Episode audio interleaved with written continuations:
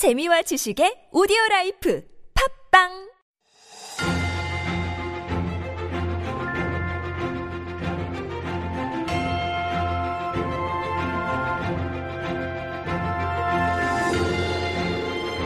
And we are back with Stories Beyond Borders, our little mini corner where we highlight some interesting stories from around the world.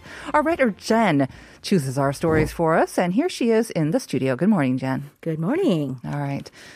I don't always choose a story. Sometimes I get help from our team. right. Well, you are here to deliver the story Yes, with us. that is correct. And uh, oh, I wish we had some photos of this because we're talking about a very, very cute dog, I guess. I'm going to pull it up. Uh-huh. A Sheltie. Uh-huh.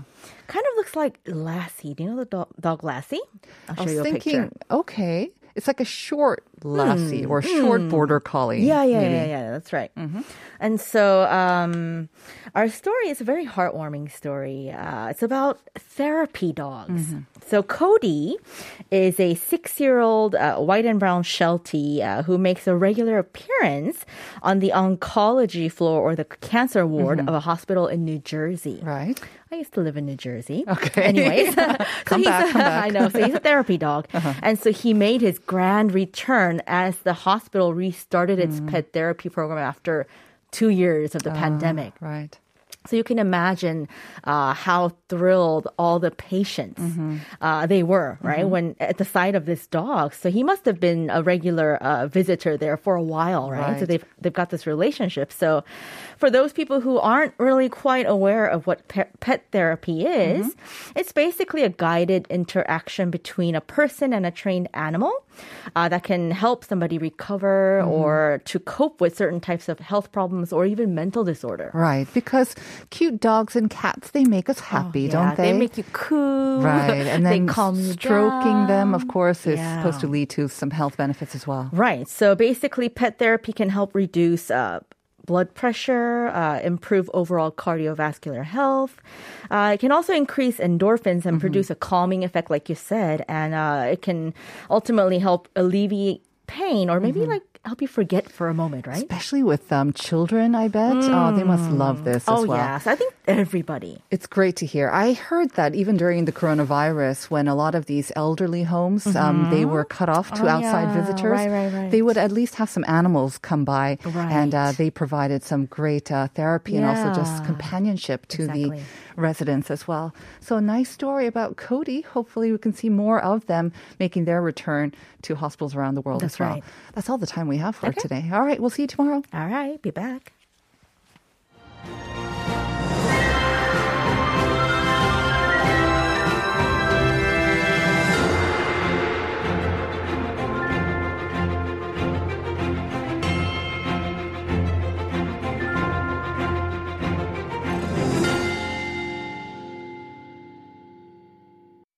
Dear future generations, I think I speak for the rest of us when I say, sorry.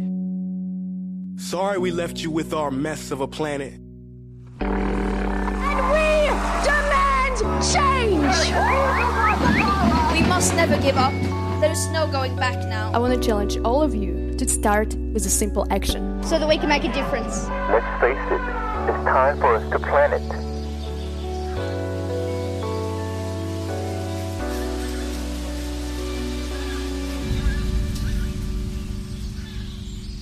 Planet Forward. You heard the man. It's time for Planet Forward, where we take a hard look at one of the most important words on our radar, and that is sustainability. And helping us to do that, of course, is Yoon So-hyang, reporter for the Korea JoongAng Daily. Good morning, So-hyang. Good morning. Did you have a good weekend? Yes. Parents' Day? Yes, yeah? yes. Good. Fun okay. Parents' Day. And um, we're asking our listeners to send in their 인생 명언 or sort of favorite quotes. Send a photo, of course. 사진을 찍어서 보내주셔야 됩니다. To shop 1013으로 보내주시면 되는데. Do you have a favorite quote? I guess it's do what you love and love what you do. Uh-huh. So you're doing what you love, right? Coming here on Life Abroad. Yes, Oh, yes. yes. I do love doing radio, actually. so, Right. mhm. It's different, right? I mean, I don't know if you've done TV. Have you ever done TV? I've done one interview. Right. Um, where you were the interviewee? Oui. Yes, ah, yes, yes. okay. It's um, yeah. I guess It's similar but very different in the way that I think um, you're much more focused on your emotions and um, I feel that um, you can be more truthful or more authentic. I think when it's just your voice, whereas when it's Mm. visual, you've got you know you have to worry about what you're looking like and what your gestures and your facial expressions are. Ah. Right. So I feel like it's more honest and more intimate radio. Yeah, it's more in the moment, I think. Yeah. Anyways, yeah, we love being on radio. um, but you've brought up a really interesting topic for us today. Um, I kind of previewed it by saying that um, rumor has it fruits and vegetables are not as nutritious as uh, they were before. Is this just a way of getting out of eating your fruits and vegetables? No, no. I love my fruits and veggies. I love my fruits and veggies. Okay, so what's this all about then? Kind of alarming. Right. So, like you said, rumor has it that fruits and veggies are not as nutritious as they used to be 70 years ago. Hmm. Okay, 70 years ago. 70 years All right, ago. that's quite a long time ago. It is, But that actually means that the fruits and veggies that my grandparents had were more nutritious and tasty. Hmm, and tasty and too. tasty too. Really? Because I was thinking fruits these days, I don't know about their nutritious value, but they are really, really They sweet they and so delicious. sweet.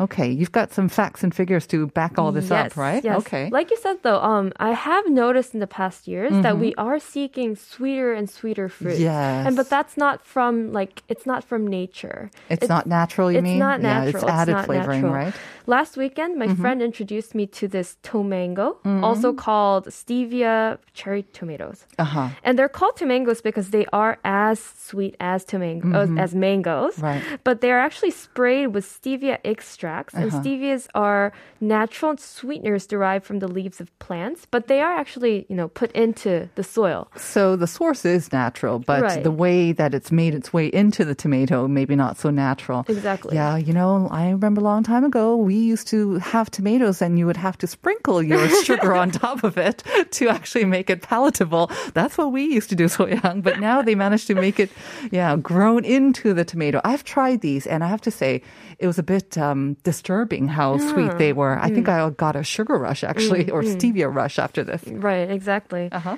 Like the trend last year, I think, was Muscat. Shine Muscat, Oh, shine that's so good, yes. Yeah, and it's it's way way sweeter than Yep, they're sweeter than the original musk. grapes, So But even Muscats, I think the stevia tomangos are sweeter than those uh, Muscat grapes as well. I agree. Okay, so you're saying that maybe when you add all this, it makes it less nutritious. Is what that what you're getting at? No, uh, what I'm getting at is the reason why we seek sweeter fruits Mm. could be because fruits and veggies are not or no longer sweet and nutritious like Oh. it was before. Okay, um, let's get some figures or facts Yes. as well. Yes. So basically, fruits and veggies don't contain as many nutrients as they used to. Hmm. Researchers at the University of Texas at Austin found changes in 13 nutrients in 43 different garden crops Mm-hmm. from 1950 to 1999. And these raw fruits and veggies showed decline in protein, calcium, as phosphorus, which is in Korean in, Mm-hmm. and which are essential for building and maintaining strong bones and teeth and for proper nerve function. In particular, calcium dropped most dramatically in broccoli, kale, and mustard greens. But there were also dips in iron, which is vital for carrying oxygen throughout the body, and mm-hmm. iron took a substantial hit in cucumbers and turnip greens. Hmm. There was also a dip in vitamin C in asparagus, mustard greens, and turnip greens, mm-hmm. too.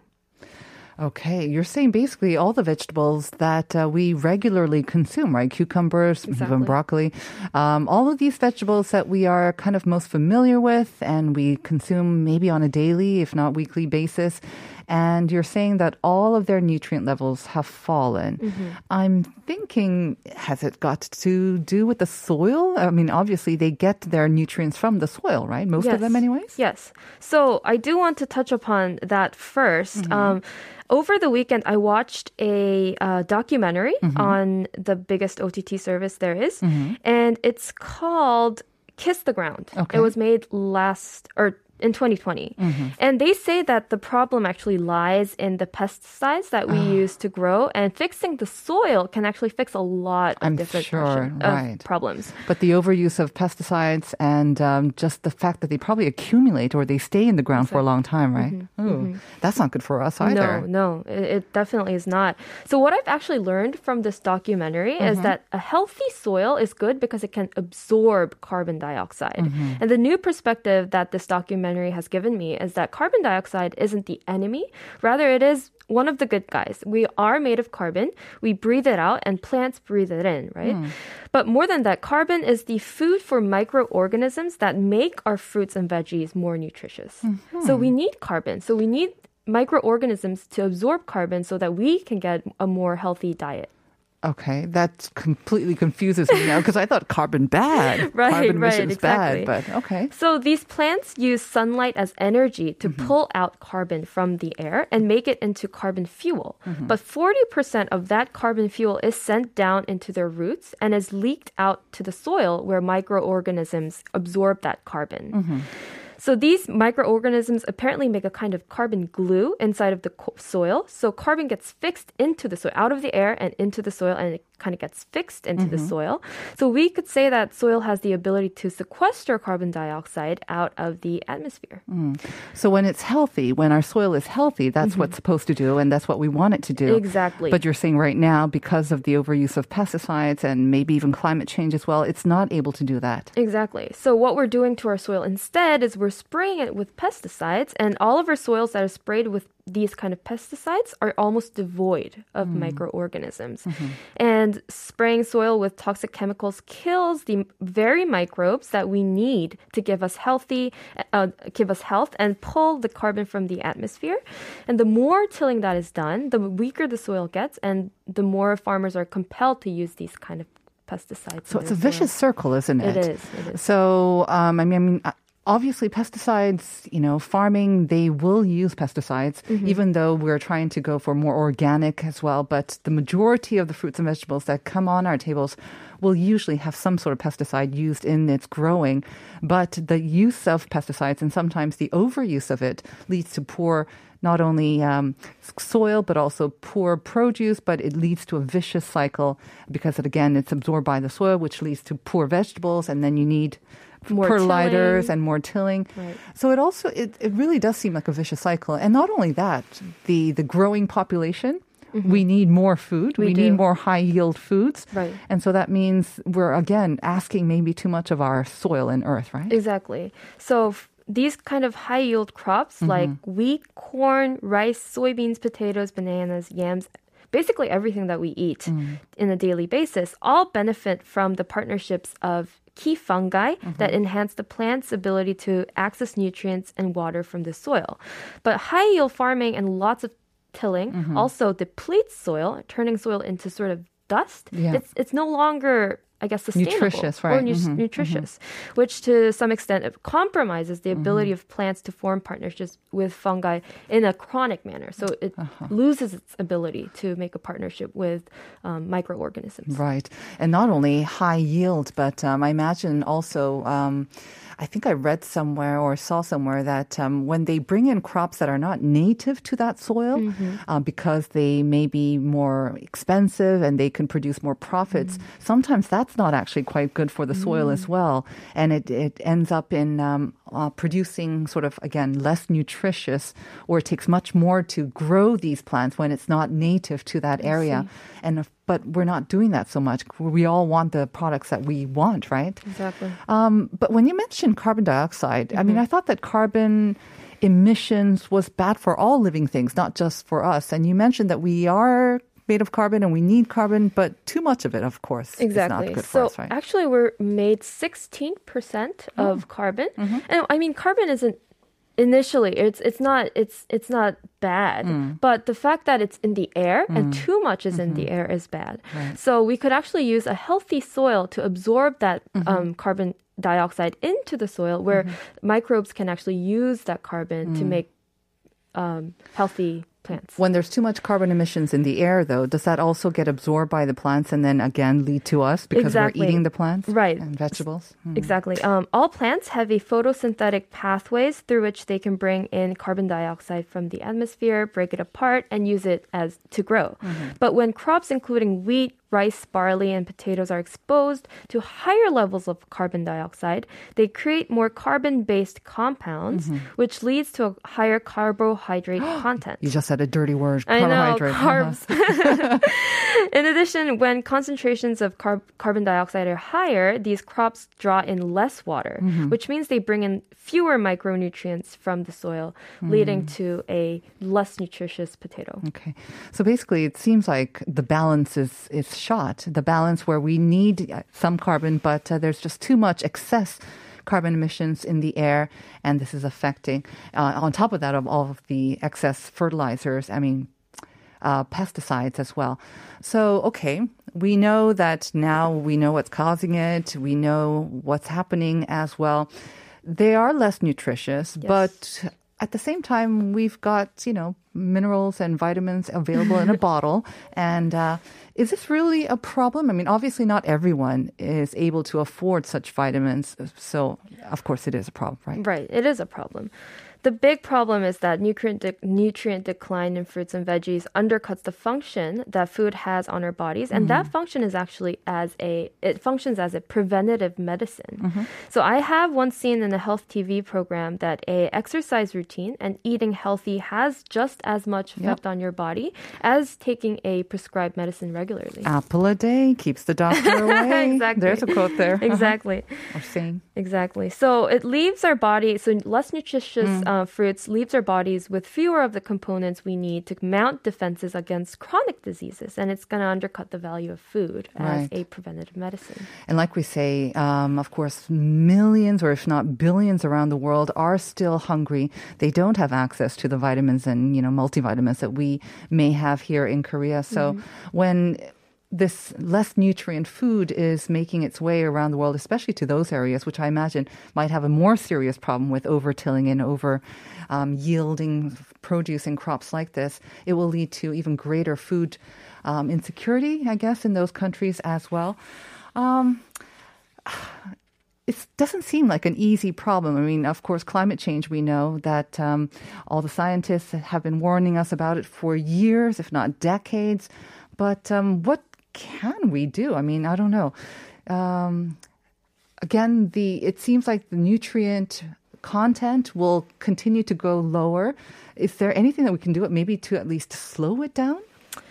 Well, that What is we know? actually the problem. But I think as consumers, what we can do is we can eat more fruits and veggies because there's less nutrients in Oh, slice. great. life. So no, no longer five or six servings. Now we need ten or twelve Exactly, servings. we do. to get the same nutrients. Uh huh. But as people who want to save the earth, Mm. um, what we need to be more conscious of is the effects of how we treat our soil. And the big rule of thumb here is to leave the soil alone and give Mm. it time to recover. Mm-hmm. So we would need to reduce tillage, a practice that leads to mineral depletion, and we would also need to rotate the range of plants grown in each field to improve the nutrient content of subsequent crops. Mm-hmm. And not tilling actually preserves the health of soil and will eventually pay off. For example, a regenerative farm in California that does not till the fields had a much healthier soil with almost four times the soil organic matter than tilled farms. Mm. And richer soil yields fruits and vegetables that have more nutrients in the future too. Mm-hmm. One other thing that farmers can also do is planting cover crops such as clover, rye, ryegrass, or mm-hmm. vetch. They're called cover crops because they grow and cover up the soil, preventing erosion and suppressing weed growth. Mm. And those crops will protect the soil from further damage.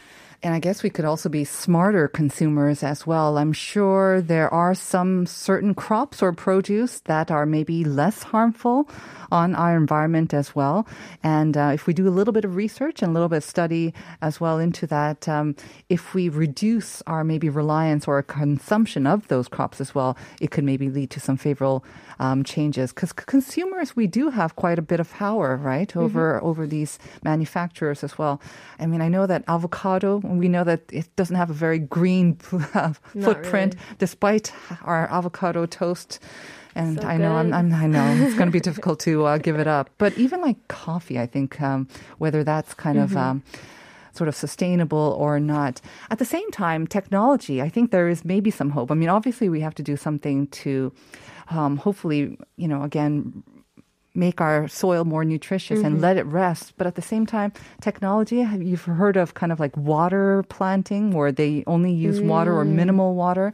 So technology hopefully will come up with some answers as well. so. Coffee. I mean, I don't think I can give up coffee. Avocado toast is one thing, but um, yeah, coffee is another thing. coffee. I'm a big coffee lover, Right. and they say they actually say that coffee beans they're going to be gone by 2080 if we keep up this climate um, change pace.